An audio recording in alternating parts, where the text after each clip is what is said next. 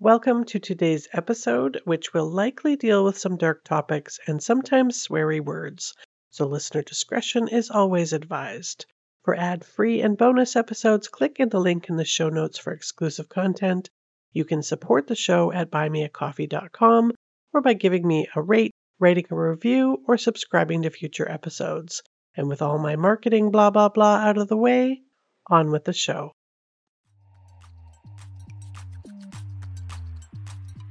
Hello, and welcome to A Million Other Choices. I'm your host, Kim. I had to be vague in my description of today's case because I know you and you are like me, and some crimes, for whatever reason, although you understand the tragedy of them, just aren't that interesting for you, and I didn't want you to skip over this episode because it doesn't appear to fit your true crime cup of tea. So I hope that you'll stay with me on this one because it's one that the trial judge, when he sentenced the perpetrator, actually burst into tears and basically said that what he has done or what he had done was so terrible that his crime had no name. Like he couldn't even give a name to what he had done and for what reason. So I hope that you're going to stay with me on this one. This is the Sault-Au Cochon tragedy. Yes, my friend Lori literally right now is saying to herself, why is she doing a French Canadian story? She cannot pronounce anything remotely French. And you are correct, my dear friend. Prepare to cringe your way through this episode. There were so many names and so many places that I am going to completely butcher, so just sit back and enjoy it. I really wanted to tell this story, and when I started doing the research, I saw these French names and I heard Lori's voice in my head telling me that I'm a fool and that I'm just going to embarrass myself and I'm okay with that because it's a story that deserves to be told. The motive for this one is insane. So if you are right now thinking, I don't think I can even listen, yes, you can. You'll be fine. It's going to be okay. We're going to do it. Now, I'll be honest, most of my research for this case came from two in depth articles. One was posted in the New Yorker uh, back in 1953 called It Has No Name by E.J. Kahn Jr. And then there's it's not quite a book, it's more like a novella. It's called, now in English, it's called Guilty uh, by Dave O'Malley. On September 9th, 1949, commercial airline travel was pretty much a common thing, believe it or not. In the 1930s, it was still something for only the very rich to do. But when the war ended, planes were divided up. They were sort of like divvied up amongst the airlines. Um, so they did a lot of expansion, and a lot of this was due to these DC 3s, which were the workhorses of World War II. So, although we are going back in time many, many years, air travel was pretty much like it is today. But obviously, security was a bit less intense, and the meals and service was better. Okay, so maybe not quite like today, but still a, a, safe way to travel, although regular folks were still a bit nervous about it, uh, which we're going to get to a little bit later with the very cool fact. Anyways, on that morning, Canadian Pacific Airlines Flight 108 was sitting on the runway of Onsulouette Airport, which was just west of Quebec City. The flight was actually operating as Quebec Airways um, Flight 108, but was owned by Canadian Pacific Airlines, which was an offshoot of CP Rail. Now, CP Air was originally started as bushcraft operation, but because of the surplus of planes after the war, they had expanded to more commercial stuff. And this flight was what was called a milk run, which is just a delivery of mixed cargo, and that cargo included some passengers. The flight had originated in Montreal and then was basically traveling eastward the length of the St. Lawrence River and was going to make a bunch of stops along the way. It wasn't a large plane. There was only 19 passengers. So from Onsulouette, it was going to stop next at uh, Baie-Comeau, which is a paper pulp mill industri- industrial town. And ultimately, it was to end up in Seven Islands, which is a fishing village. The pilot was Captain Pierre Laurent, who was from Montreal, a 30 year old husband to Margaret and father to two year old son Bruce, with another baby on the way any day now. And there was a flight engineer, which is like a co pilot named Emile Thuran. He was a six year veteran of the RCAF, or the Royal Canadian Air Force. He was also married and from Montreal with two sons, Pierre, who was five, and Michael, who was four. Flight attendant Gertrude McKay, who everyone just called Trudy, she was from Lethbridge, Alberta originally and had joined CP Air after her husband died in a car accident. She was currently living in Montreal with a roommate who worked in the control tower at the Dorval airport. Apparently, Trudy had been off sick for a couple of weeks and this was her first day back at work. For passengers, we have three executives from the Kennecott Copper Corporation. They were on their way to Baie-Comeau. Earl Stannard, who was close to retirement, um, Russ Parker, who was Earl's to be successor, and Arthur Stork, who was um, to show them around this new mining site. 24 year old Lionel Dallaire. Um, he owned a garage station and was returning home to Montreal from visiting his sister. Two inspectors with the Bank of Montreal, Cecil Humphreys and Alfonso Keller. Two men from the Ontario Paper Company, Bill Scholer and Ed, Ed Calnan. 32 year old Henry Paul Bouchard, his wife, and their baby. They were coming home from vacation in Sorel. 47 year old Beatrice Furlot, she was a widow and going to go see her sister. 37 year old Romeo Chapadou was with her 11 month old baby and teenage kids 14 year old Fleurette and 13 year old Jean Claude. A woman that I could only find named as R. Durrett, a high school phys ed teacher named Harold Pye, and lastly, Mrs. Rita Guy. Rita had been sent to Baie-Comeau um, by her husband, who wanted her to pick up a couple of cases of jewelry that he had purchased and had put into storage there. So Rita was a bit flustered because, well, for one, she was a housewife, so it wasn't normal for her husband, especially in 1949, to ask her to do something so important for his business, and also because it was put on her at the last minute, and her husband. Um, Joseph had basically shoved her into a limo to get to the airport that morning without any real warning. And one of the things they did back in that day was also bring on board parcels that were to be delivered. So some packages were carted to the door, and Emil, who was the co pilot, stowed them like there was a place near the cockpit for them. And one of them was a brown paper bag marked fragile, containing something fairly heavy. Now, the plane was running a little bit late, and that's kind of important later, but not really late, like just a little bit off schedule. So they did their safety checks and took off, and the plane left at 10:25 a.m. on September 9th, 1949. And over on the north shore of the St. Lawrence River that morning was a 35-year-old eel fisherman named Patrick Simard, who's just doing his thing and can hear coming from the southwest a twin-engine plane coming along breaking the silence. The only other people around were some railway workers, about five of them, working on the tracks at the base of a bluff. At 10:40 there was a loud explosion. According to Patrick, quote, "There was a puff of white smoke, then the plane fell into the trees with a big noise like a ripping of my tents. The plane lurched and then debris started to fall. Patrick told reporters that he saw what appeared to be a human leg falling from the sky as the plane plummeted to the cliffs above the railway railway line that lined the river banks. And one of the railway workers was Oscar Tremblay, and he told reporters, "I was near four other fellows working along the tracks when I heard some sort of explosion. I looked up and saw this big plane suddenly turn and head for the hills north of the railway line. It struck a big cape that sticks up near the shore of the St. Lawrence, but on the island side of the St. Lawrence. Obviously, the six people that witnessed it were completely stunned. The plane appeared to have literally fallen vertically from the sky, like just dropped out of the air. So all of them started scrambling up the cliffs to make their way up to the crash site, expecting to see the whole thing engulfed in flames. But instead there was no fire at all, but the crumpled remains of this aircraft and basically crushed body parts and people, including two infants, scattered everywhere. A completely gruesome scene, and to this day still the worst mass murder ever committed in Canada. So within hours, absolute chaos ensues. There were rescuers, the QPP, reporters, insurance assessors, investigators, and even family members of the passengers all clamoring their way to this wreckage down these steep banks. They were tagging bodies and loading them onto horse drawn sleds to take them to coffins that were lined up in train cars on the tracks below. And of course, CPR officials were there equally hoping to rule out equipment or human error. Fortunately, this would not be a long drawn out investigation. The very next day, CP Air officials were able to announce that it appeared that baggage blast crashed the plane. Examination of the plane wreckage eliminated as the cause of the wreck almost all sources associated with functioning the plane or its equipment. And this examination indicated the explosion was concentrated in the luggage compartment on the left side of the plane between the passenger section and the cockpit. All of the passengers' remains were eventually located. The last person was Henry Bouchard, who was found a week later about 300 feet from the wreckage. So within a few days of the crash, the bodies of the victims were released to family and the funerals started to be held. And the Montreal Gazette wrote on September 14th three hearses carrying the bodies of the Chapaudu family Mrs. Romeo Chapaudu, 37, her daughter Florette, 14, son John Claude, 13, and 11 months old baby to a service at St. Jean Baptiste Roman Catholic Church.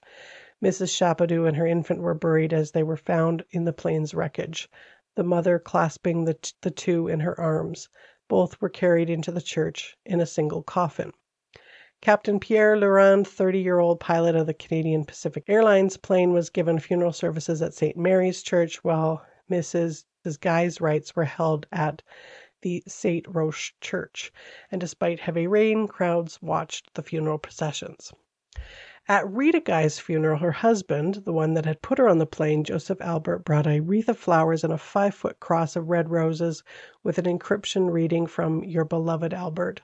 Uh, he had also been one of the grief stricken family members that had arrived at the crash scene, towing along with him his two brothers. Investigators start to put their focus on the packages that were on board that day, and most of them were pretty easily trackable and able to figure out the contents. So the focus is on that brown paper bag that contained something heavy. Someone in the airline remembered a mysterious looking kind of odd woman wearing all black that had dropped off the package just before the flight was closed up for takeoff.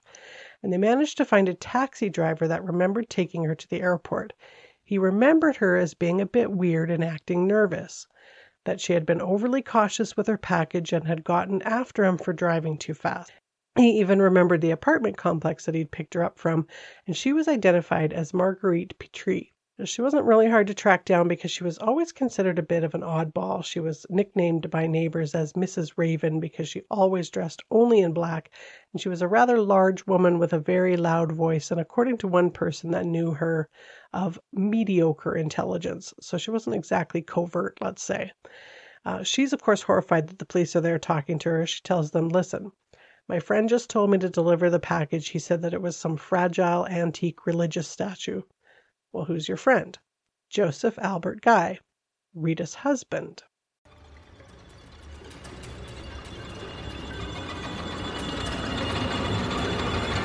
I will be right back after these brief messages. Now, Albert had already a couple of days before aroused some suspicion because, with his wife's body not even in the ground yet, he was already to try, trying to cash in her life insurance. Now, one of the policies was for $5,000, which doesn't sound like a lot, but it's about $63,000 today. That policy had been purchased when they got married back in 1941, so totally legit. But he was also trying to cash in a $10,000 policy that he had purchased the morning of the plane crash from none other than a vending machine. Now, when I heard about this vending machine, you can believe that I looked it up. And it's true that back in 1949, in airports, you could buy life insurance for 25 cents for every $5,000 of insurance. Now, it was for flights specifically, um, so it would be purchased pre flight in the chance of a crash during a spe- specified flight. Um, they stopped doing it in the 1970s. It's a very cool little known fact for you, but people were kind of nervous about flying back then, so the companies were making a killing off of these because the chances of your plane crashing were pretty low. Um, so they were getting all kinds of money. And then by 1970, people were getting more comfortable with flying, so they stopped doing it. So let's talk about this Albert Guy character because he is a piece of work, let me tell you.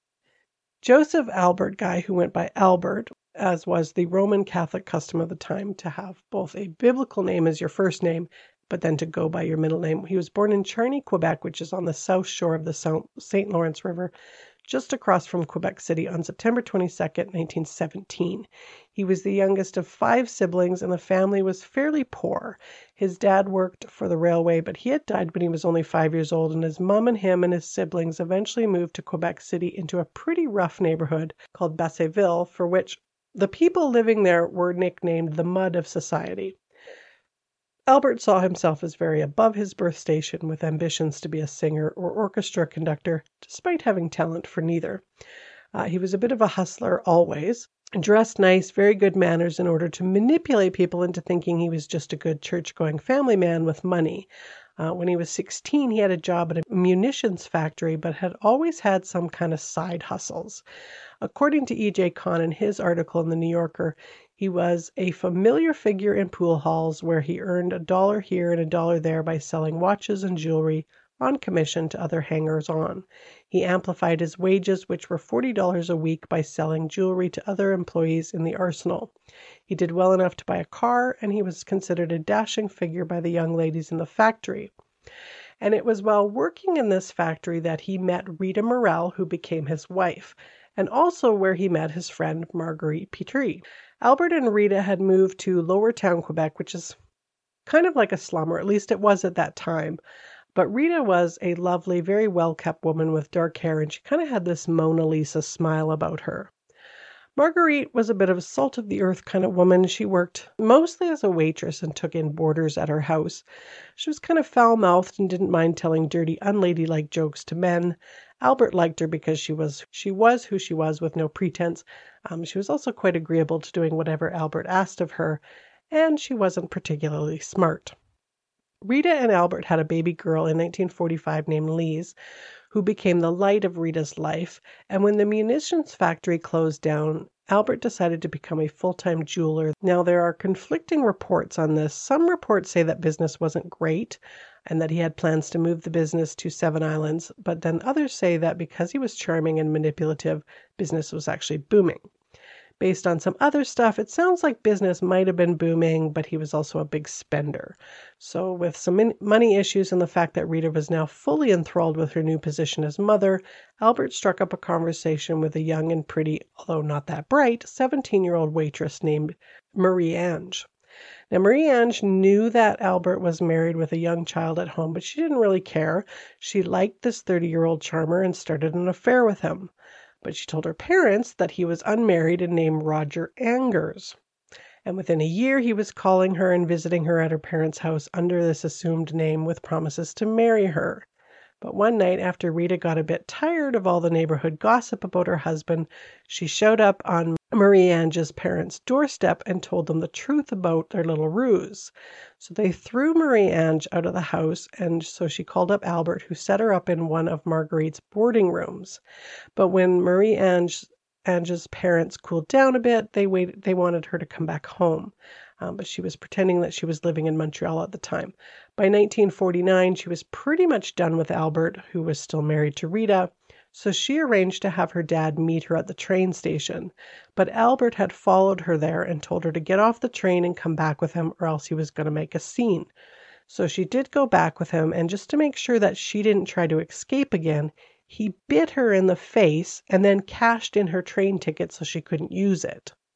And because Albert was Catholic, the idea of getting a divorce was just crazy talk, and he figured the only way to be happy with Marie Ange was to murder his wife Rita. So he offered his friend Lucien $500 to visit Rita, offer her some cherry wine, which she loved, and poison her with it.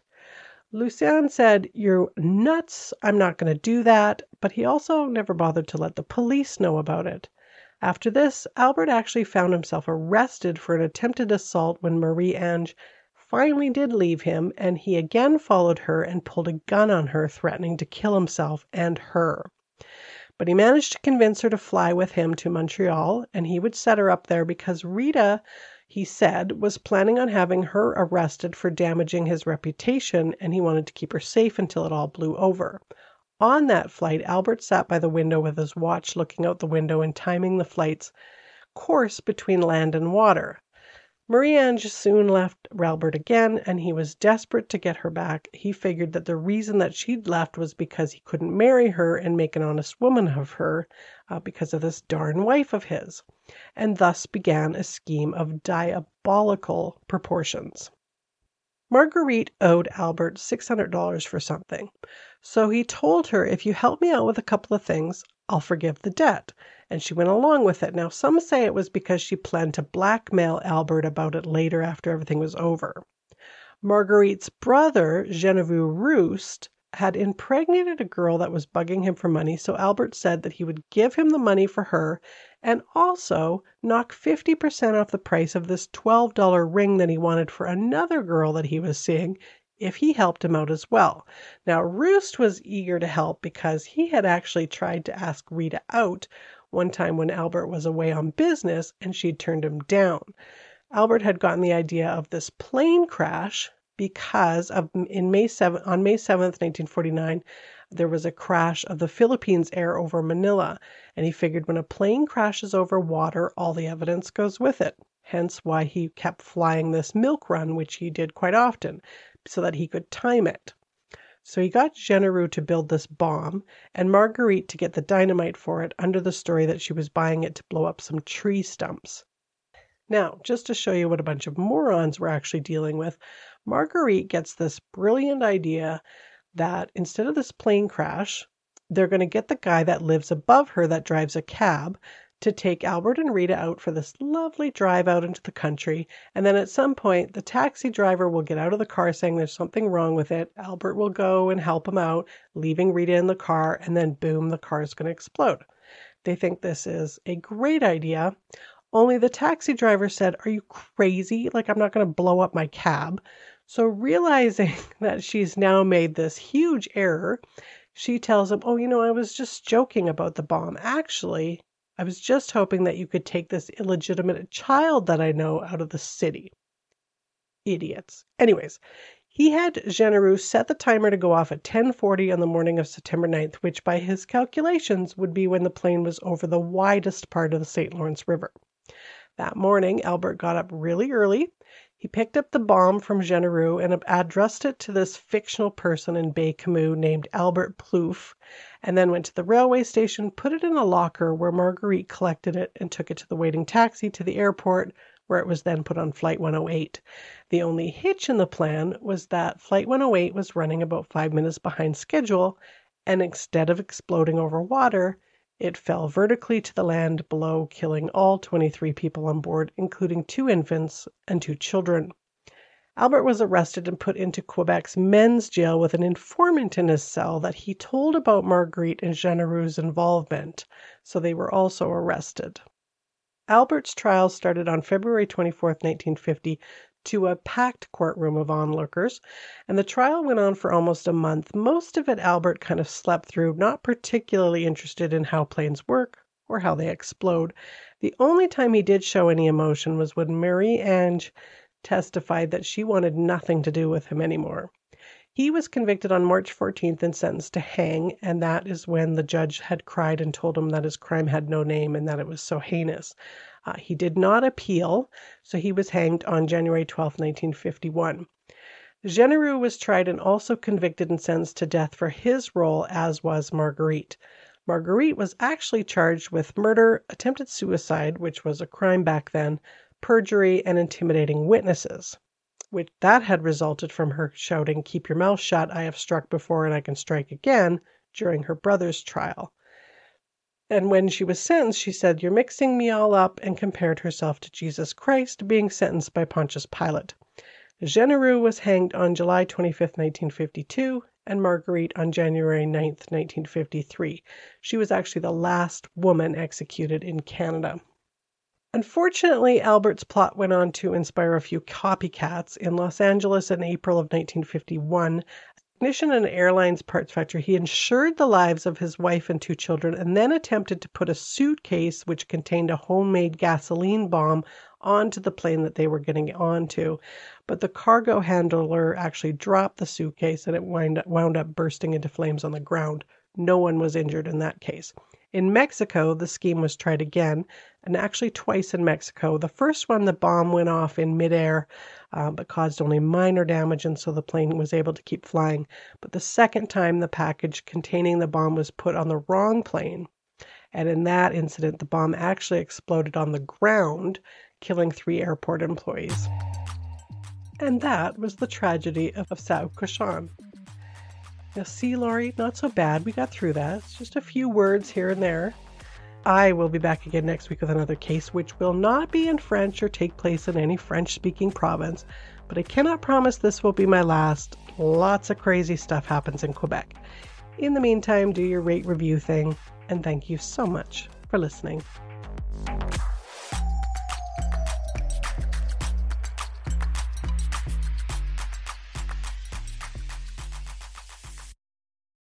Save big on your Memorial Day barbecue, all in the Kroger app. Get three pound rolls of juicy 80% lean ground beef for $3.49 a pound with a digital coupon. Then get select varieties of flavorful Powerade, Body Armor Super Drink, or Arizona tea for 77 cents each, all with your card. Shop these deals at your local Kroger today, or tap the screen now to download the Kroger app to save big today. Kroger, fresh for everyone.